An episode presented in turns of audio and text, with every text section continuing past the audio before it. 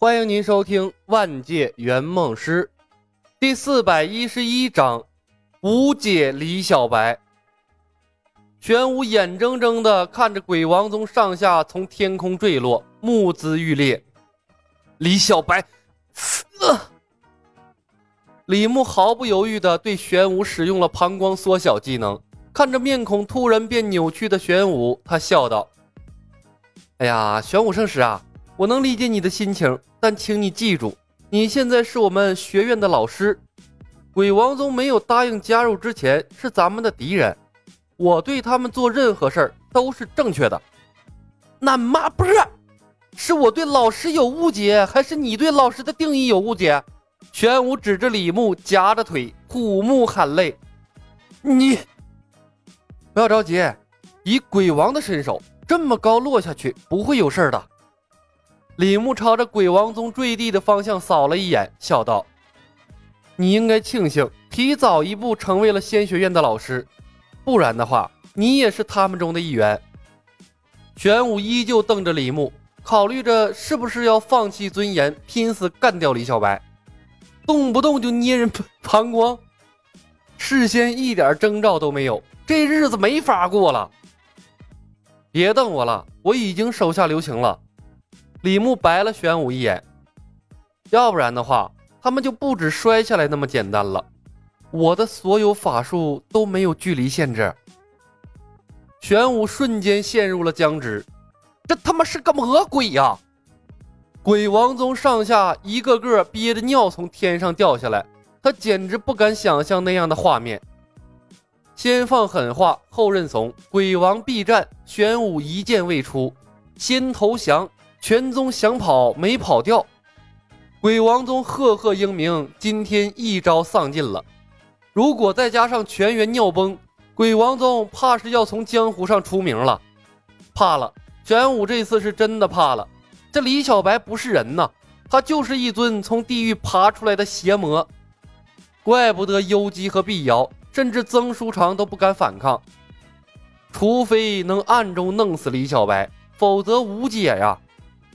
可掌握着这么恐怖法术的家伙，真那么容易弄死吗？若要打他不出丑，至少要提前三天不喝水吧。要想个万全之策。轻轻咽了口唾沫，玄武颤巍巍地擦掉了额头的冷汗，强行压下去所有的怒火，低声祈求：“多谢院长手下留情，可不可以先放开我的禁制？我有点憋不住了。”认清自己的身份定位了。李牧笑问：“我和幽姬、曾书长一样，都是仙学院的老师。”玄武拉上了几个人陪葬，减轻他背叛的羞耻感。哎，这就对了吗？只要大家都好好的，我一般不对自己人用法术的。李牧笑笑，取消了技能。无尿一身轻，玄武长出了一口气，暗暗发誓，在没有想出办法解决李小白之前，不能再招惹他了。李牧奇怪的看了眼玄武：“你不去救助鬼王宗吗？”玄武一愣：“我可以吗？”李牧道：“当然，仙学院以和为贵，我跟鬼王宗又无怨无仇，说不定大家以后还都是仙学院的同事呢。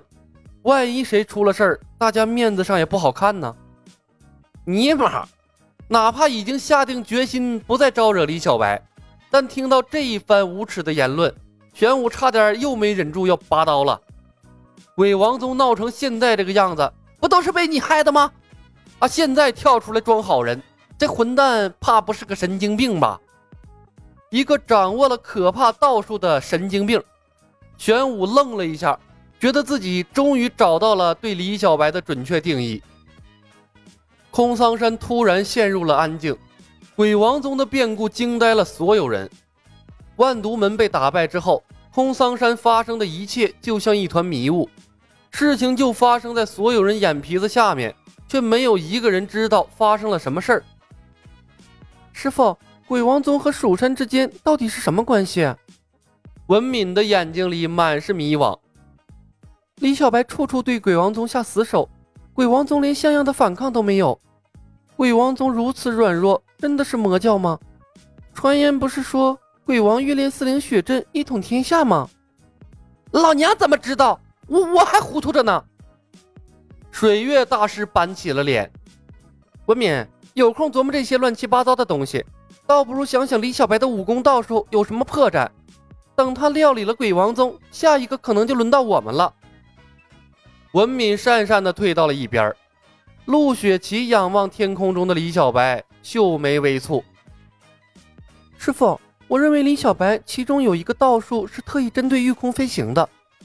无论是之前的万毒门，还是后来的鬼王宗，李小白都是等他们飞起后才发动道术，破坏了他们的法宝，使他们坠地。我们这么多人在地上，他完全有机会破坏我们的飞剑或者法宝，可他并没有那么做。难道不是因为在空中破坏法宝，比单纯的破坏法宝杀伤力更大吗？宋大人心有余悸。几百米的高空，飞剑突然失控，除了像师傅这样的高手，道法流转如意，我们摔下来都受不了吧？文民脸色一变，卑鄙。田不易摇头，没什么卑鄙不卑鄙的，道术本就要追求最大的威力。李小白以一己之力妄图推行修行界变革，抢夺天书。若不能想到这一点，反而有鬼了。我之前以为曾师兄他们是中了暗算，才被禁制在了蜀山。现在看来，即便是硬碰硬，曾师兄也不是李小白的对手。李小白的道行远比我们想象的深厚。水月大师道：“蜀山派为什么会有如此邪门的道法？